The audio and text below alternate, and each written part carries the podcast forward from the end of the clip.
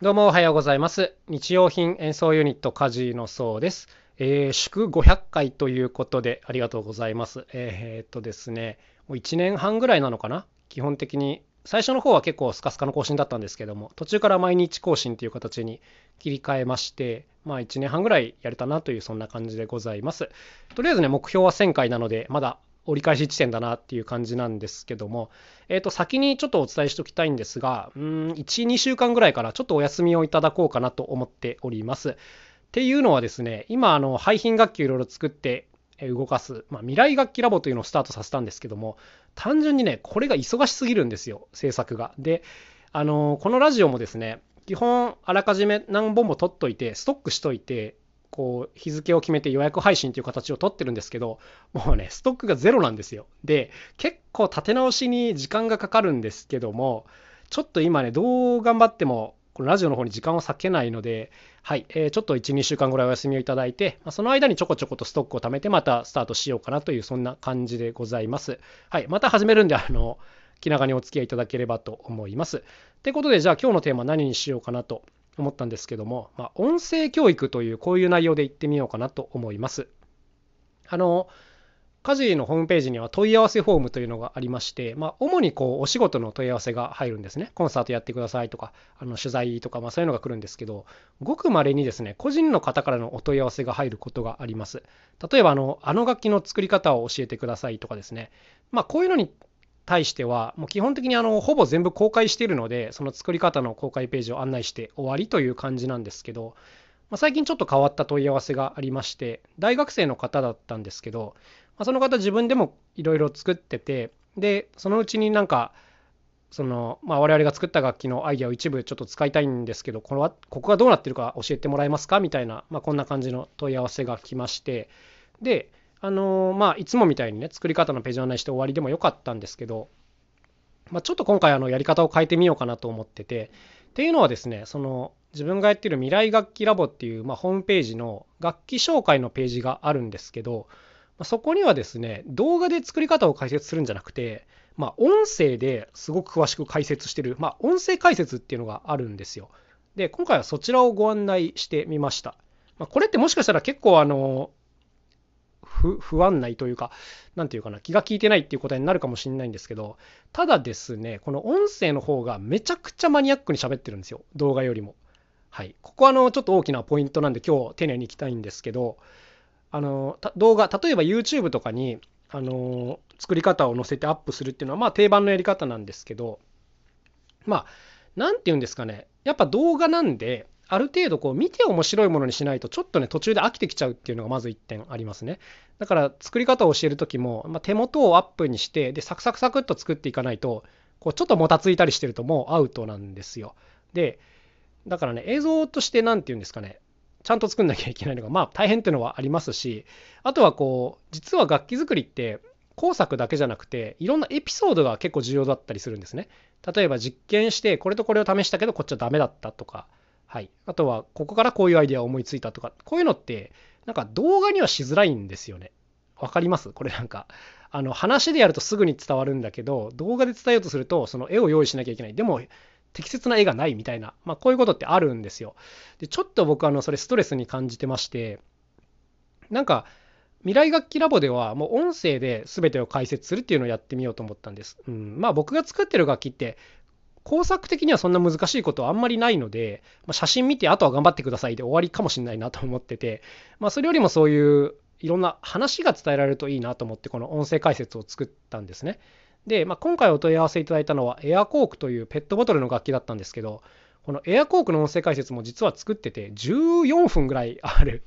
話になってるんですよ。長いですよね。長いんですけど、まあ倍速再生してもらえる環境なのと、あとは、まあ、めっちゃ重要なことしか喋ってないんですよ。これでもね。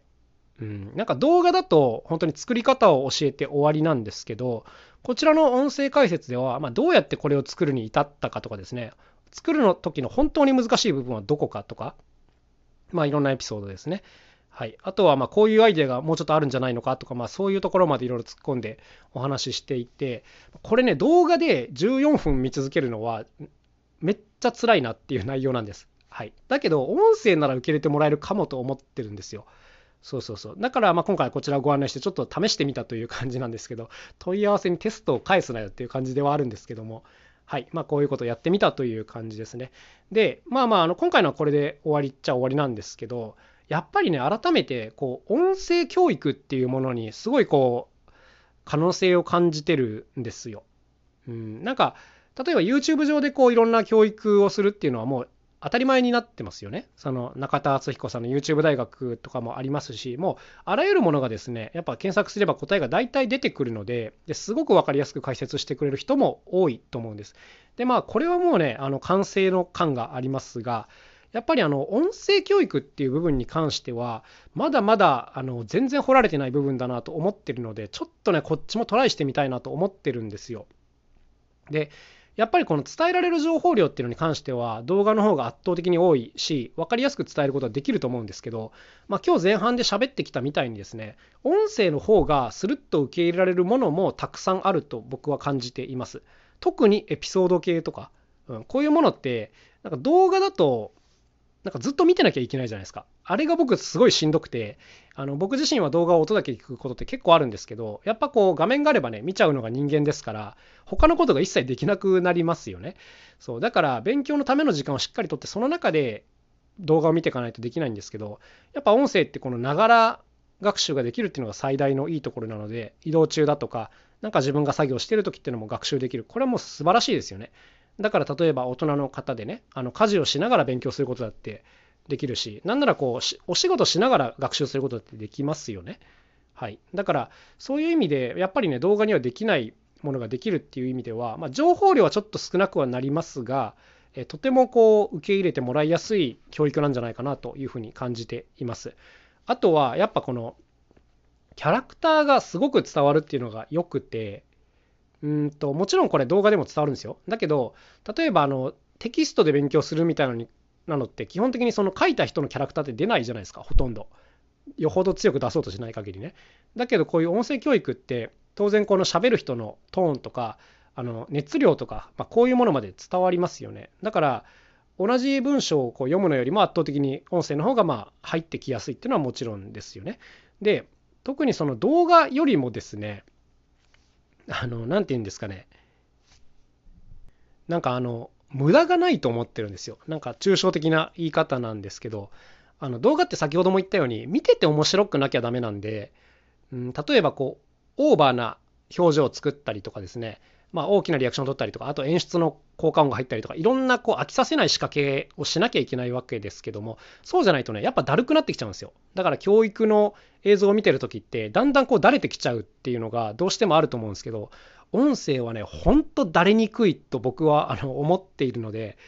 飽きにくいというか、長く付き合えるというかね、ここがもう決定的なポイントなんじゃないかなと思います。だから長い話を聞いてもらうためには、絶対に動画より音声の方がいいと、はい、思ってるので、この辺になんかやっぱ可能性があるよなという感じですね。まあ音声教育、これからの結構スタンダードになっていくかもしれないんですけど、まだね、この分野にフルコミットしてる人ってそんなに多くないんじゃないかっていう気がしているので、なんか手出してみようかなってことをうっすら考えています。まあ僕ができるのはね、あの音楽の話とか楽器の話とかこれぐらいしかないんで、まあ、とてもマニアックではあるんですけど、なんかこう音楽の授業みたいなのを作ってみたいなと思ってたんですけど、なんか動画で作るのは大変なんだよなってことを ずっと思ってて、でもこの音声ならやれるかもしんないと思ってるので、